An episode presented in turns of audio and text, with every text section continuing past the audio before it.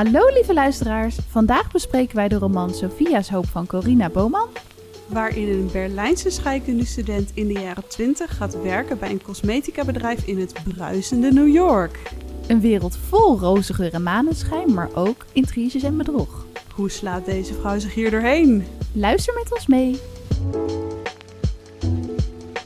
Dag kerstkransjes. Ik ben weer eens aangeschoven bij Sophie aan tafel.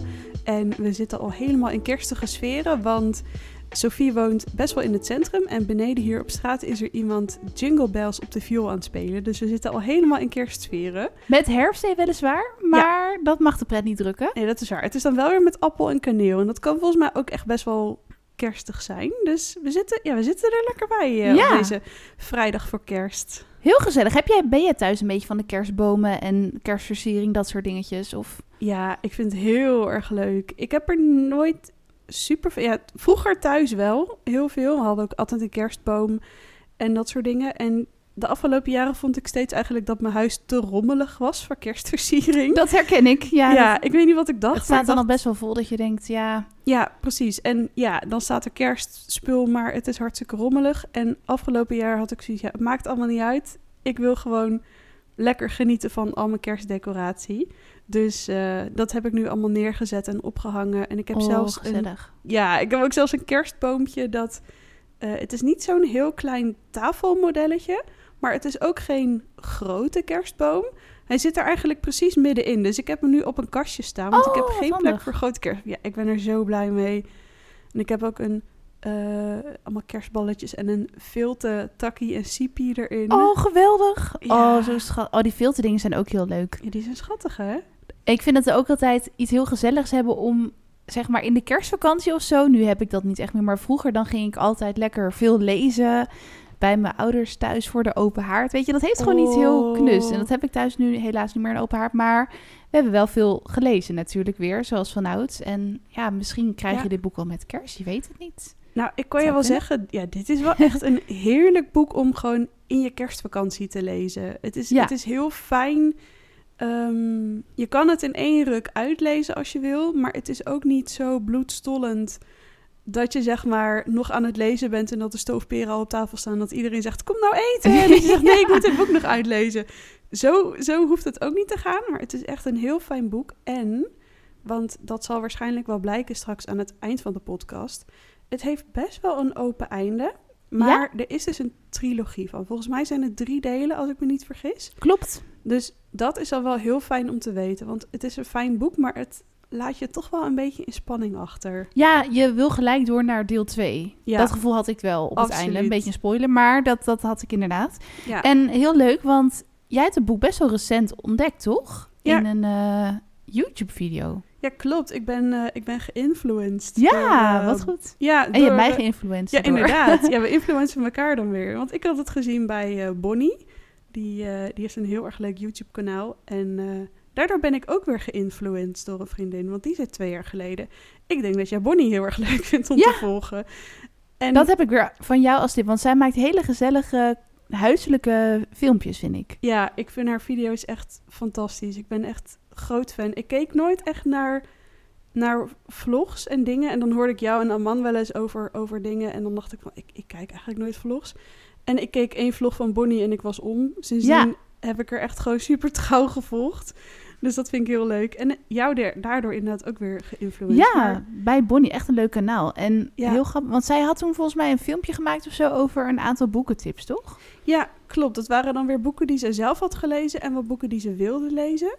En zij tipte toen volgens mij deel twee of drie van die serie. En Oh ja, ja. toen dacht ik, hey, dit klinkt heel erg leuk.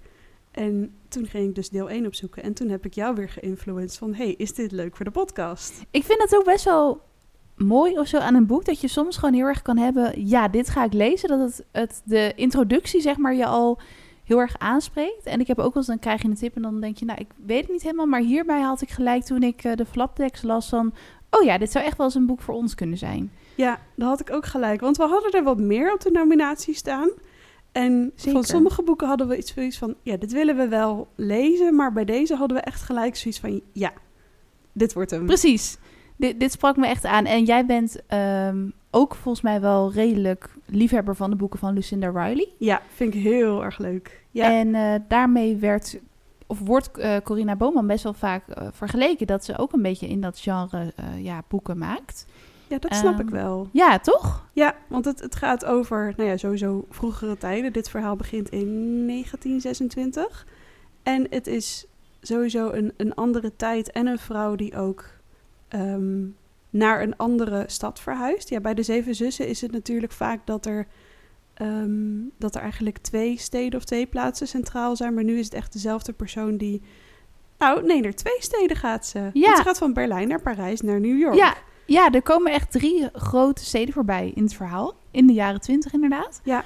En er staat ja, echt één persoon centraal. En het schijnt ook dat eh Corina Bowman hiervoor best wel een beetje is doorgebroken met een trilogie ook over vrouwen. eh, drie sterke vrouwen. Maar dat was zeg maar elk boek weer een apart personage. En hierin gaat volgens mij wel echt de trilogie over Sophia. Vind ik wel echt heel leuk. Want ik vind Sophia ook echt een leuk... Gewoon een, een, een eigenzinnig, verfrissend personage. Ja, heel verfrissend inderdaad. Vond ik ook wel. Ja, heel erg leuk. Ze zet zich gewoon best wel af tegen het hele ja, beeld dat er is van, van vrouwen... en hoe vrouwen zich moeten gedragen. Want dat vond ik dus ook wel leuk. Ja, dat is dan misschien niet heel feministisch van mij... maar ik was dus best wel verbaasd dat zij ehm, studeerde aan de Had ik ook, universiteit. in die tijd. Ja, en ik dacht van... Later dacht ik, ja, oké, dat is wel veel langer. Maar voor mijn gevoel is dat iets vrij moderns. Ja. Maar zij studeert dus scheikunde aan de universiteit. En ze is heel erg goed in haar vak. En wat zij heel graag wil doen, is cosmetica gaan ontwikkelen. Want zij heeft dus gewoon zelf, toen zij een jaar of 12, 13 was, ehm, had ze een heel onzuivere huid. En ze was ermee naar de huisarts geweest, maar daar gebeurde allemaal niet echt iets mee. En toen is ze dus gewoon zelf een crème gaan ontwikkelen die werkte. En haar vader is, is ehm, drogist. Ja, die had een eigen Ben- drogist. Ben, je dan drogist als je een drogisterij hebt? Ik volgens mij ben je dan wel een drogist. Ja, Dat klinkt, volgens mij, het klinkt heel ouderwets, maar volgens mij ben je dan is wel een waar. drogist. Maar ik wil het hij zeggen. heeft, ja, Drogist, ja, dan ben je, ja, ik snap wat je bedoelt. Dan ben je een drogist. ja, hij heeft dus een, een drogisterij. En ehm Sophia wilde volgens mij ook wel die zaak gaan overnemen later. Maar ze wilde dan ook weten wat ze verkocht en hoe ze dat moest maken. Dus zij gaat... En haar vader hield dat ook niet tegen. Dat vond ik ook wel opvallend voor die tijd. Omdat Ja. vaak het dan het idee is, oh, de, de vrouw blijft thuis voor de kinderen zorgen. En, maar hij had wel ook echt in de planning dat zijn dochter dan op den duur zijn bedrijf ging overnemen, volgens Ja. mij. Dat vind ik echt heel erg leuk. Verder was die vader helaas wel Ja. vrij ouderwets, maar... Ik wilde het net zeggen, inderdaad. Want het begint, het begint zo goed. En ik dacht, hé, hey, dit is leuk. Maar ja, het gaat natuurlijk gruwelijk mis. Want dat is meestal hoe de meeste verhalen beginnen. We moeten er even in met een knaller. En Ja. die knaller komt echt wel... Want het boek eindigt met een knaller. Maar we gaan er ook wel echt in met een knaller. Precies. Want ja, de eerste scène is zij dus onderweg naar haar docent... met wie zij ook veel eh, onderzoek heeft gedaan. Zij is zijn assistent... Maar ze was niet alleen zijn assistent, maar ook zijn minnares. Ja, oh ja, dat is gelijk het eerste hoofdstuk. Dan zit je er goed in. Ja, klopt. Want zij zijn een relatie aangegaan. Hij had geen goed huwelijk meer. Hij zou gaan scheiden. En op het moment dat hij tegen haar begon over trouwen, was zij eigenlijk om. En ze zijn toen ook met elkaar naar bed geweest. En ja, één keer is soms al genoeg. Ja. En ze was zwanger. En toen ontpopte die docent zich toch tot een heel erg nare man. Want zijn huwelijk was ineens toch niet meer zo slecht. Zijn vrouw wilde het toch nog wel proberen. Hij wilde geen gezichtsverlies lijden. En hij vond maar dat Sophia het kind weg moest laten halen. Ja. En de manier waarop hij daarover sprak met haar, dat vond ik echt. Oh, nee, dat vond, ik, dat vond ik heel erg naar. Want ze had ook wel echt gevoelens voor hem. Later kwam ze erachter dat ze ook wel gewoon graag ja, begeerd wilde worden, bemind wilde worden, geliefd wilde zijn. Maar ik had ook wel echt het idee dat ze zich bij hem ook veilig waande. En dat hij zich dan ineens zo tegen haar keerde. Ja. Dat vond ik best wel schrikken. En ja, zijn enige uitkomst was: laat dat kind weghalen. Dan kun je bij mij als assistent gaan werken, dan, dan geef ik je wat geld. Maar dat zou al niet eens genoeg geld zijn om haar studie te betalen. Nee, en dat was toch haar droom? Ja. Ja. Dat was echt haar droom. En zij had zoiets van, dit ga ik niet doen. Ze was er heel stellig in, wat ik ook heel mooi vond. Want ze begint er gelijk al heel krachtig mee. Van, ja, vond ik ook. Dit is mijn grens. En hier gaat gewoon niemand overheen. Ik kies voor mezelf. En zij heeft een best wel groot risico genomen. Want ze vermoedde al dat ze uit huis zou worden gezet. En dat is inderdaad ook gebeurd. Echt bizar dat dat nou ja, ongetwijfeld heel regelmatig gebeurde in die tijd. Dat kan je gewoon niet voorstellen hoe hard haar vader daar vooral op reageerde, maar dat haar moeder dus ook heel erg ehm, ja, niet voor haar op kon komen, omdat hij achter de vader stond en die durfde ook niet tegen haar man, hè, tegen Sofia's vader in te gaan. Ja, echt bizar. Dat, ja, ik kan me dat gewoon niet voorstellen. Maar aan de ene kant kan je misschien zeggen dat Sophia in het begin een beetje goed gelovig was, omdat ze oprecht verwachtte dat die man met wie ze dus ja, een affaire had, zeg maar, dat die Mhm. wegging bij zijn vrouw. Maar aan de andere kant, ja, oké, ze was misschien jong en goed gelovig, maar ja, ze koos wel voor zichzelf. Ze biegt het op aan haar ouders en Ja. ze koos inderdaad voor haar carrière en voor haar kind. Ehm, maar ze was ook alweer in die zin niet heel. ehm, ja, hoe zeg je dat? Ze was niet dat ze heel veel wrok naar de ouders koesterde of zo. Want ze begreep wel Mhm. dat haar moeder. Ja, ze begreep de positie van de moeder wel. Dus het was niet dat ze. Ze voelde nog steeds wel liefde voor ze, volgens mij, had ik het idee. Ja, ze is ook altijd blijven schrijven. En ze gaf ook gewoon toe dat ze een fout had gemaakt. Dus ze legde niet de schuld alleen bij hem. Ja, wat ik dan wel weer heel lastig vind. Want Ja, ik, ik zit dan gelijk... Ik, ik hoor mezelf dit nu zeggen. en nu denk ik, ja, hallo. ja, Het is... Ze is misschien een beetje naïef geweest, maar eigenlijk ook weer niet. nee. Ik wil dan ook niet hem helemaal schadeloos stellen. Nee, ik, ho- ik nee, hoor mezelf nu zeggen, ik denk, oh nee, nee, nee, nee, Nee. nee, nee, nu gaat het even.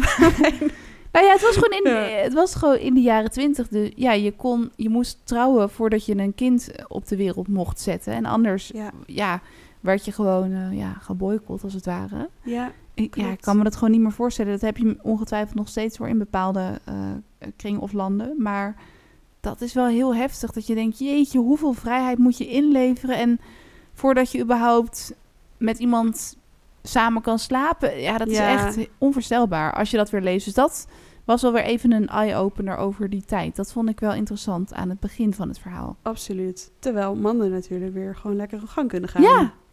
ja, ja. dat is toch echt idioot. Ja, nee, en eh, ja, Sophia wordt dus uit huis gegooid en die moet dus ergens naartoe, want ze heeft geen geld, ze heeft geen werk, ze heeft een opleiding die ze nog niet heeft afgemaakt en ze heeft dus ook geen familie meer waar ze naartoe kan gaan. Dus zij gaat naar haar beste vriendin Henny en die woont in een, in een kamer, in een, ja, volgens mij is het geen pension, maar ze woont in een kamer in een huis die ook niet al te groot is. En zij werkt, dat vond ik ook echt heel leuk, als eh naakdanseres Oh ja. in een theater. En als je dan ook kijkt naar, naar Henny, die dus naakt danst en, en, en zich helemaal opmaakt. En nou ja, het is best wel een expressief beroep. En dan heb je Sophia, die het liefst met haar scheikunde bezig is en helemaal niet echt iets om uiterlijkheden geeft. Nee, heel, ze staat liever ook niet op de voorgrond. En nee, ze is inderdaad gewoon verdiept in de wetenschap. Maar een beetje een tegenpol van, eh, van Henny bijna. Ja, maar ja, ze zijn, vlakken. ja, maar Henny ontvangt haar met open armen en ze mag daar blijven. En op een gegeven moment krijgt ze ook een baantje als garderobejuffrouw in het theater, bij, eh, waar, waar Henny ook werkt. En op een gegeven moment wordt Henny gevraagd om naar Parijs te gaan om in het, ja, hoe heet dat? Het ensemble? In Ja. ieder geval als begeleidende danseresse van Josephine Baker, die in die tijd echt enorm groot was, te, te gaan dansen. En Henny, die besluit om Sophia mee te nemen. Nou, besluit ze het echt? Het, het stond eigenlijk al gewoon als een paal boven ja, water. Die gelijk vriendschap was zo hecht. Ja. ja. Dus zij gingen samen naar Parijs. Maar ja, dan moesten ze het ook maar zien te rooien als buitenlandse mensen zonder. ehm, Ja, zonder al die vergunningen. ja, zonder zo. al die vergunningen. Dat was, het, dat was het grootste probleem. En ehm, er waren toen ook nog best wel strenge regels dat eh, bedrijven in eerste instantie alleen maar Fransen mochten aannemen. Ja, En als ze echt konden aantonen dat iemand onmisbaar was, dan mocht iemand zonder de Franse nationaliteit er komen werken. En ja, Henny was natuurlijk aangenomen daar bij dat theater. Maar Sophia moest het allemaal maar uitzoeken. Het is er op een gegeven moment gelukt met behulp van de excentrieke eh, eh, ja. buurvrouw. Zeg dat. ja, die, ehm, die ontvangt eh, mannen in, in haar kamer in de pension om er, eh, om er werk te voldoen. En in eerste instantie lijken ze niet echt op goede voet met elkaar te staan. Sophia is best wel door haar geïntimideerd. Maar uiteindelijk ja, krijgen ze toch een goede verstandhouding. En hoe he heette ze nou? Geneviève? Heb ik Ja, volgens mij wel. Ja, Geneviève. Is ook Een een mooi mooie- Frans. eh, ja, heel echt mooi. een leuke, leuke naam. Die Een maakt leuke haar... toevoeging ook voor het verhaal. Ja, Ja. absoluut. Echt een leuk, leuk personage. Die maakt haar een beetje bekend met... Ja, hoe je via wat sluiproutetjes toch wat kan bedenken. Dus zij geeft haar de tip om de... Want bij, bij het politiebureau moest zij er... Was dat de verblijfsvergunning? Ja, volgens mij wel. Dat ze überhaupt daar mocht verblijven, inderdaad. Dus, en dan moest je urenlang gewoon eh, zitten met heel veel verschillende mensen in een ruimte. En dan moest je maar afwachten of je überhaupt hè, werd opgeroepen. En heel vaak was dat niet. Dus zij ging elke keer weer onverrichte zaken naar huis. En toen had die Geneviève, ja, wel een gouden tip, kunnen we wel zeggen. Ja, absoluut. En die zei... Als je dan gewoon naar het loket gaat en je paspoort geeft... en onderhands een geschenkje meeneemt voor de medewerker achter het loket... dan zetten ze waarschijnlijk gewoon zonder enige omhaal die stempel in je paspoort. Dus Sophia moet op zoek naar iets waar ze mensen mee ja, kan verleiden. Iets, iets wat ehm, die medewerkers leuk vinden om te krijgen. En op die manier komt zij terecht bij. ehm, oh, hoe heette die straat nou weer? Ik hoorde die straat naam, ik dacht gelijk, oh ja, dat is inderdaad wel echt waar al die. Chique winkels zo zijn. Ja, ik, Ja. Kan, ik kom er ook even niet op. In Parijs natuurlijk. En zij is best wel vindingrijk, moet ik zeggen. En zij raakt ook wel geïnspireerd door... Volgens mij zitten dan twee dames... Best wel rijke, goed uitziende dames met elkaar te, te Mhm. kletsen over een fantastisch product, toch? Wat ze hebben Ja, eh, klopt. ge- gekregen of gekocht. Ja, want een van die vrouwen is bij eh, mevrouw Rubinstein geweest. En daar heeft ze een gezichtsbehandeling gehad. En daar heeft ze ook een fantastische crème gekocht, die ze dus aan haar vriendin laat zien. En zodra ze dat doosje openmaakt, ruikt Sophia, die zit dan op het bankje ernaast, die ruikt al gewoon die heerlijke geur van die crème. En ze wordt eigenlijk een beetje betoverd door de betovering waar die vrouwen Ja. in zitten. En zij is dus heel erg benieuwd. Dus zij gaat naar die winkel toe om een potje crème te halen. En dan komt ze op het idee. Nou ja, ik zeg ook al, eh, om een potje crème te halen. Dat vol- volgens mij, ik, ik zat het een beetje om te rekenen. Ja, want het kostte drie frank of zo. Ja, maar de een maand huur in dat pension was 10 frank Ja. per maand. ja. Dus nou ja, ik weet niet hoe, hoe de prijzen toen waren, hoe dat dan zeg maar in euro's was met waarde. Maar nou ja, dat potje crème, dat was echt behoorlijk duur. ja. Maar daarmee weet ze gelukkig wel de beambte om te kopen. Dus dat lukt. En ze besluit om er zinnen te zetten op een baan bij mevrouw Rubinstein. Ja. ja, want zij heeft zoiets van... Ik heb... Nou ja, ze heeft deels haar scheikundeopleiding ehm, ge- afgelegd. En ja, wat je net vertelde, ze heeft gewoon een passie voor, voor crèmes en dat zelf ontwikkelen. Dus daarin is ze ook best wel vasthoudend en gelooft ze in zichzelf en ook wel ambitieus. Dat ze gewoon er zin inderdaad op die baan heeft gezet. En ja, wat, ze gaat volgens mij gewoon thuis aan de slag hè, in de keuken met verschillende producten om een zo goed mogelijke crème te produceren. Ja, klopt. En uiteindelijk heeft ze een product dat ze goed genoeg vindt om aan te bieden. Wat ze ook doet.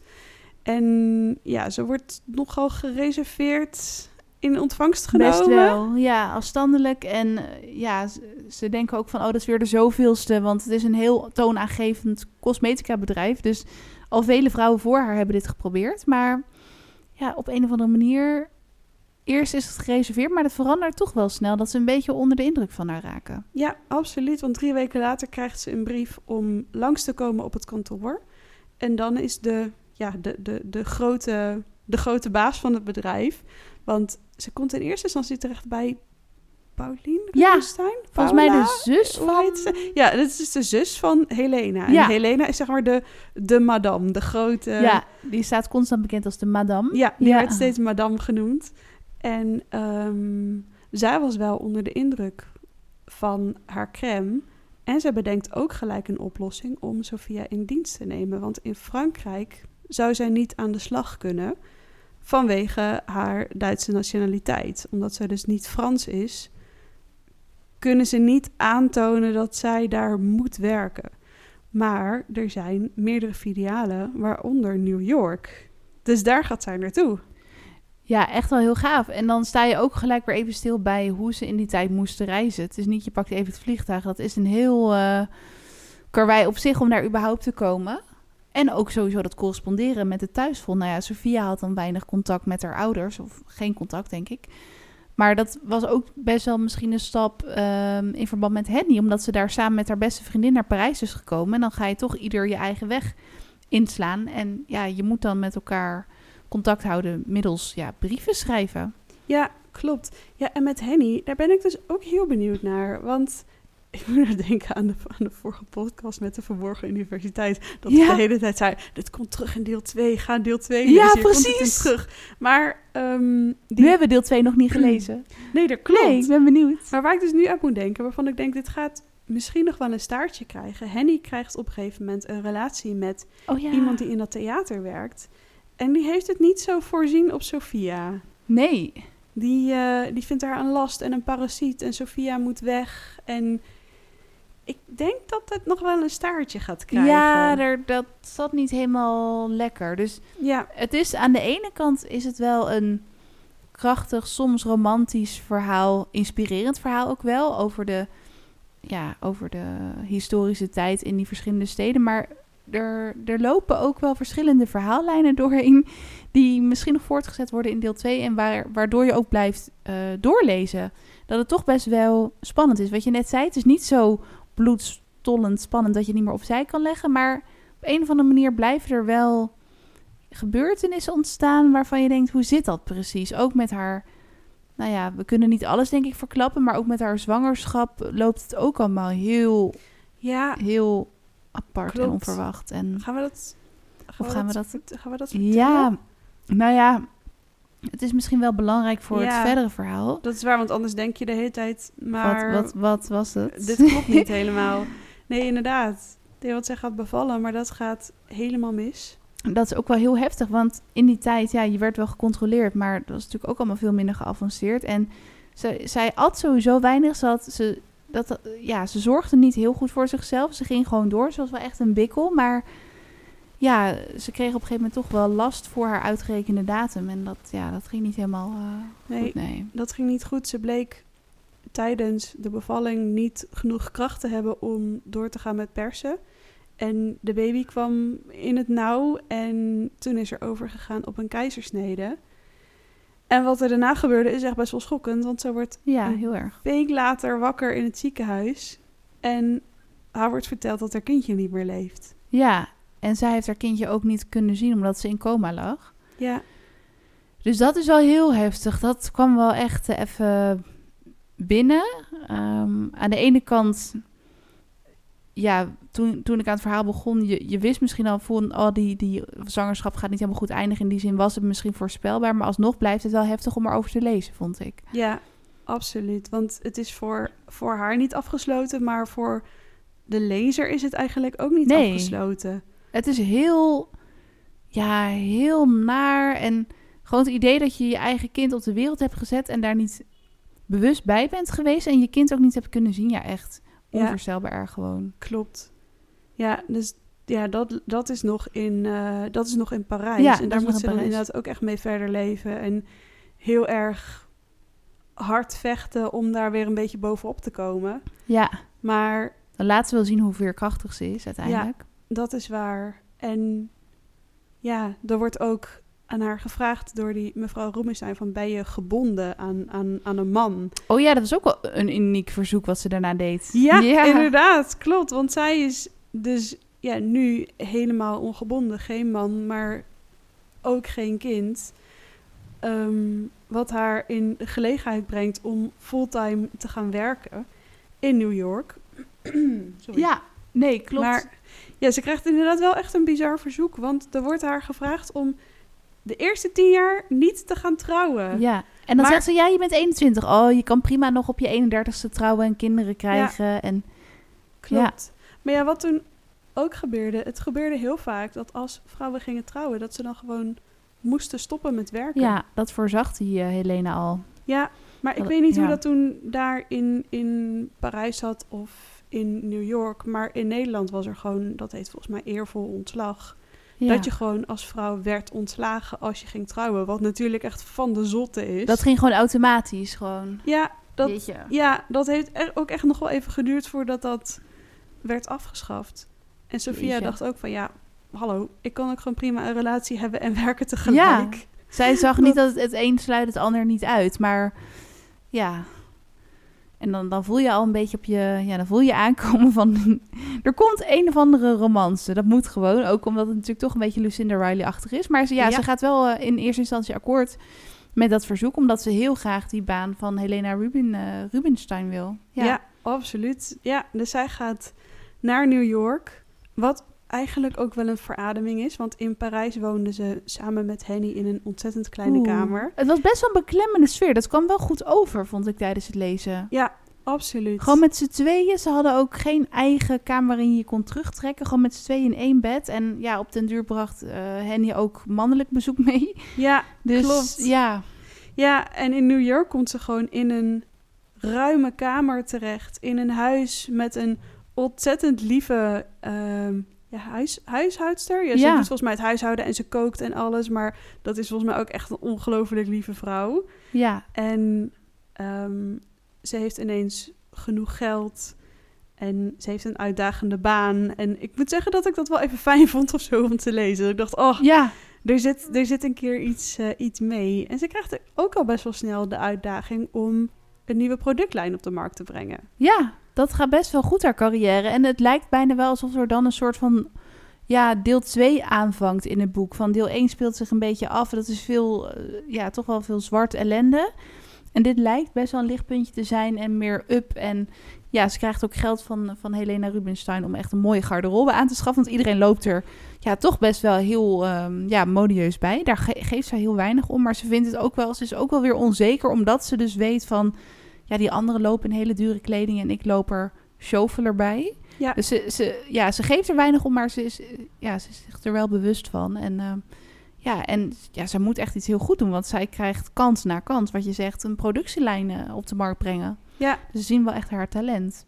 ja en daar komt natuurlijk ook de, eh, de grote vlam bij kijken. Want dat Oeh. is de man die de verpakkingen van Oh de ja. producten gaat ontwerpen. Mr. O'Connor of zo heet hij, geloof ik. ja.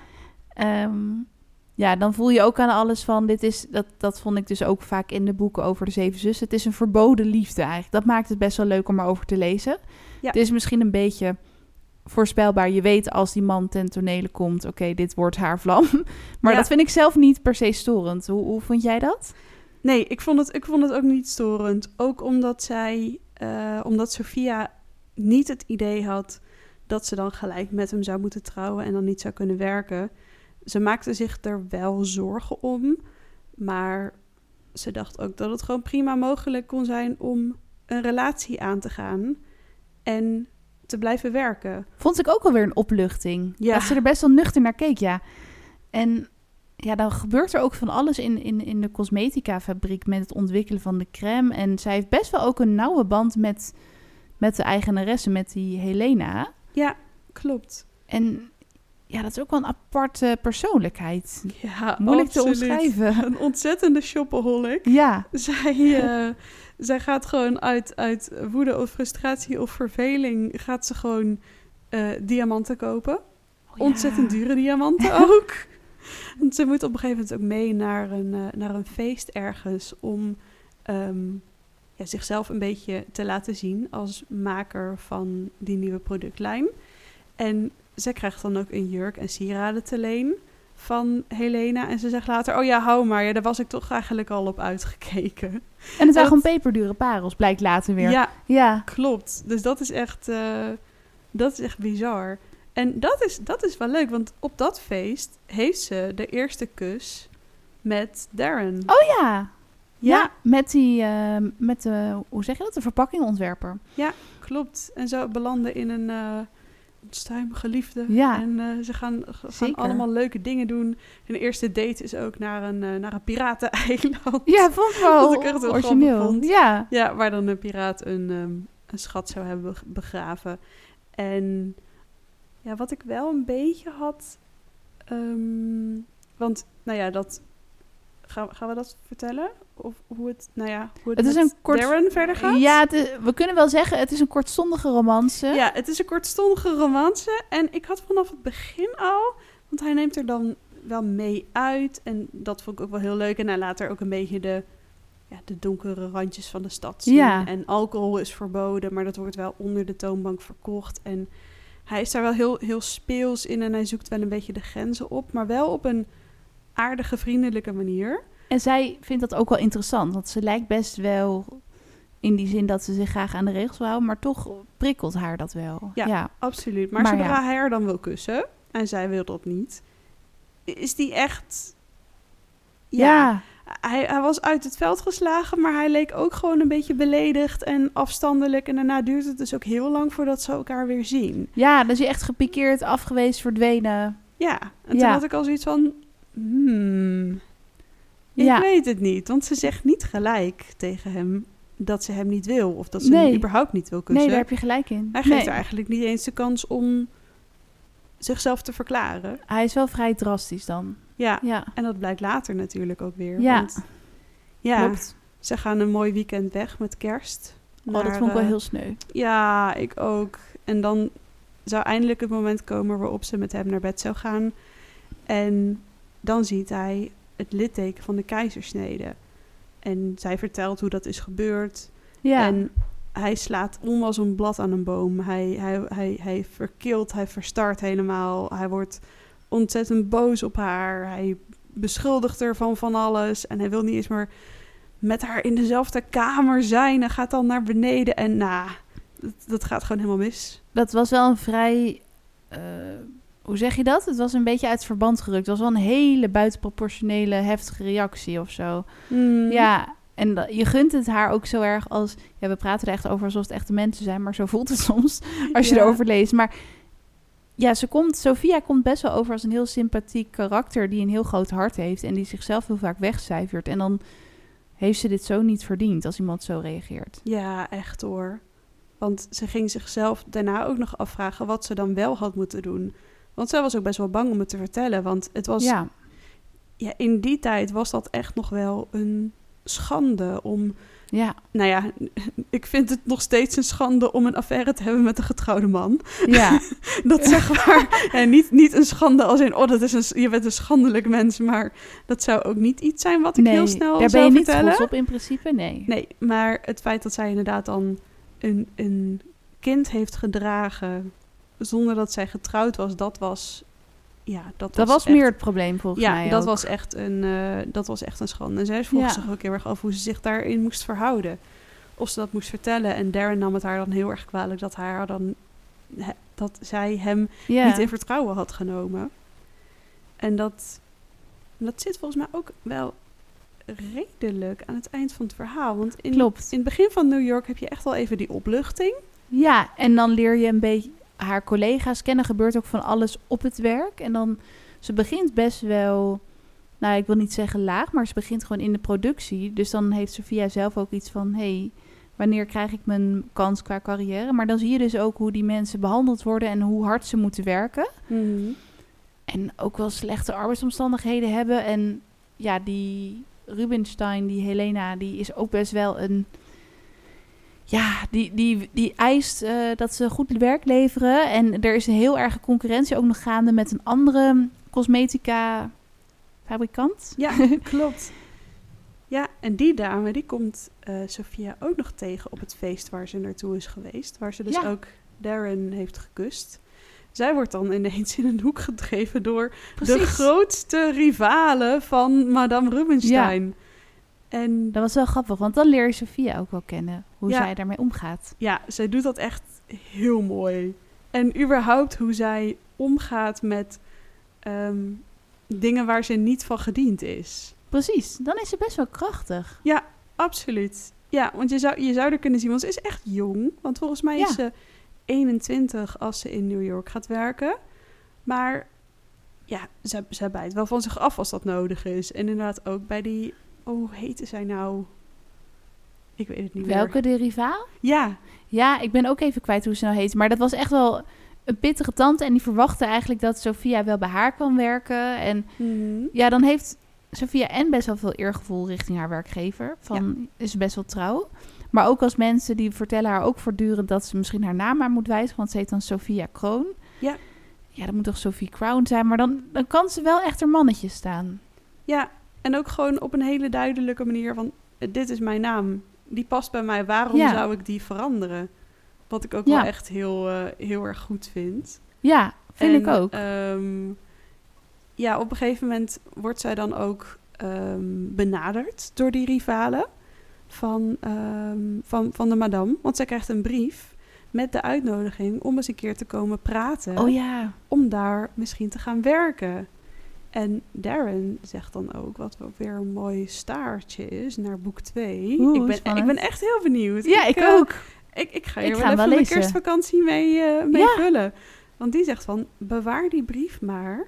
Want ja, deze wereld bestaat gewoon uit roofdieren en aasgieren. En je weet Oh maar nooit van welke kant de wind gaat waaien. Dat is waar. En nou, dat, daar heeft hij wel een goed punt. daar heeft hij zeker een goed punt. Dat is wel waar. Maar het is, er zit best wel veel in het boek. Daarom denk ik dat het, daar hadden we het net kort voor de aflevering ook even over. Want het zou best wel zich lenen ook voor een film. Want er gebeurt best wel veel verschillende dingen. Ook die werksituatie in de fabriek. Want ja, eerlijk is eerlijk, die Helena Rubenstein, zij is heel, ehm, hoe zeg je dat? Zij geeft heel veel kansen aan, aan Sophia. Ehm, alleen de, de mensen die ook echt hard werken en door die peterselie en al die kruiden aan het stampen zijn, weet ik wat ze allemaal moeten doen. Ja, Die kent ze niet bij naam, dus het is echt een harde wereld. ja het Dus dat heeft wel een wereld. keerzijde. Ja, heel veel buitenkant. En die Ja, madame is ook ontzettend extravagant. precies. Maar ook heel erg gestrest, heel erg gefixeerd op dus die, die andere vrouw, die rivale Ja. van haar. En het is dan ook niet helemaal duidelijk wie nou is begonnen met wie te rivaliseren. Nee, Want daar zijn dus ook twee kanten van. Van loopt die andere vrouw achter mevrouw Rubinstein aan om haar het leven zuur te maken? Of is het eigenlijk andersom? Daar zijn we ook nog niet echt achter Nee. gekomen. Nee, en zij heeft ook nog eens huwelijksproblemen. klopt. En dan soms ineens vertrouwt ze dat ook wel weer redelijk openhartig toe aan Sophia. En zij gaat er ook wel weer respectvol mee om. Mhm. Maar het is inderdaad veel buitenkant, veel schijn voor de camera's en alle mensen om zich heen. En van binnen, ja, er gebeurt van alles. En, en ja, dat vond ik ook wel. eh, hoe zeg je dat? Sophia, zij heeft best wel een goede baan, hoge functie. Maar zij kijkt niet neer op mensen die dan het productiewerk doen. Zij is heel erg sympathiek en ja, Ja, ziet klopt. iedereen gewoon als, als gelijk. Wat natuurlijk ook zo is. Ja, ze wordt op een gegeven moment ook benaderd door een meisje dat in de productie werkt. En haar vraagt of zij haar assistente mag worden. En Sophia twijfelt geen moment en gaat gelijk een goed woordje voor haar doen bij haar leidinggevende. En krijgt het zo voor elkaar dat dat meisje Ja. dus de kans krijgt om ehm, meer scheikundige dingen te doen. Want zij heeft daar ehm, geen diploma's in of geen opleiding in gedaan. Zij gunt het ook gewoon. Want wat soms wel eens in dit soort eh, romans een rol kan spelen, is dat vrouwen toch wel jaloezie hebben naar de ander. Of ja, soms misschien dingen niet helemaal recht voor ze raap doen, een beetje achterbaks. Maar dat, dat is denk ik wat leuke aan het karakter van, van Sophia, dat zij dat totaal niet heeft. Zij is heel oprecht in die zin. Ja, absoluut. Ja, dat is echt heel erg leuk. En ook op het moment, want die vrouw Rubinstein heeft dus die huwelijksproblemen en kiest er op een gegeven moment voor om weer terug naar Parijs te gaan met Oh haar ja. man, om haar huwelijk te redden. Oei. En daarbij verkoopt ze ook gelijk even driekwart van de aandelen Ja. aan een bank die totaal geen feeling heeft met het hele cosmetica bedrijf. Dat was ook wel even, nou ja, een bus van links, zeg maar. dat was ook wel ken ik heftig. nog niet. Ja. Bus van links. Oh, die is mooi. Nee, het is inderdaad echt een behoorlijke bus van links. Dat kan je wel zeggen. En, dat- hij heeft ja. ook niet even goed richting aangegeven. Nee. En ook niet even geklaksoneerd van hallo, ik kom hier aan. Nee, dit was eh, vrij heftig, want er komen dan ook al gelijk twee advocaten binnen die namens dan die bank spreken. En even doodleuk gaan vertellen wie er allemaal wegbezuinigd worden, waaronder Sophia. Ja. En Sophia staat dan ook gelijk op van, dit is niet de bedoeling. Zij Nee. komt heel erg voor zichzelf op. Ja, ja, dat is wel echt eh, sterk aan. En dat maakt ook leuk dat je misschien meer boeken over haar wil lezen. Ja. En ik vond persoonlijk dat in deel 2 van het verhaal in New York, dat daar wel het verhaal een beetje in de versnelling kwam. In het begin kwam het misschien wat kabbelender op gang. Hoe, hoe vond jij Mhm. het? Ja, dat vond ik ook. Al vond ik het ook wel een mooie beschrijving van de omgeving en hoe het eraan toe ging. Ja, En daardoor leerden we Sophia ook wel kennen. snap ik. Ja, het is wel een, een prettige introductie, wat misschien weer meer fundering geeft of zo voor de rest van het verhaal of zo. Ja, maar ik denk dat het vanaf nu eigenlijk alleen maar spannender gaat Ja. worden. Want dit, eh, dit geeft nog wel even stof tot nadenken in het, eh, in het tweede deel. Dus die hele reorganisatie. Sophia moet bedenken wat ze gaat doen. Darren is met de Noorderzon vertrokken, maar ja, hoe gaat dat aflopen? Het is echt een heel open eind. En er zit nog best wel veel in het verhaal wat wij niet voor jullie thuis hebben verklapt. Dus het is, ja, het is niet eens... Nou, het is 460 bladzijden, maar er, ja, er zit best wel veel verschillende elementen in. En het maakt het ook wel weer uniek. Het is natuurlijk een roman, maar er zitten ook wel ja, historische feiten in verwerkt. Zoals die drooglegging van Amerika. Dat er Ja. gewoon helemaal geen alcohol geschonken mocht worden of verkocht. Ja, dat, dat vind ik toch wel interessant om daar weer over te lezen. Of inderdaad de positie van vrouwen.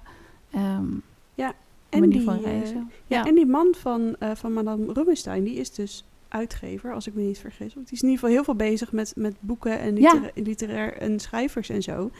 En er is een uitgeverij, Rubinstein.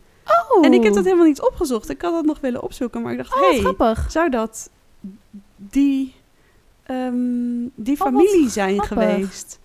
Dat het ook op waarheid gebaseerd is. Ja, dat het, Oh, dat, het, dat het die familie is geweest die ehm, misschien die uitgeverij heeft opgezet. Dat lijkt me nog wel leuk om een, keer, Ja. eh, om een keer op te zoeken. Maar daar blijft inderdaad echt nog genoeg over om verder te lezen over Sophia. Want er gaat nog enorm veel gebeuren. En ja, haar, eh, haar vlammetje is echt nog niet opgebrand. Nee. Die, eh, die gaat door met, eh, met, met, met het strijden tegen alles wat er nog komen gaat, denk ik.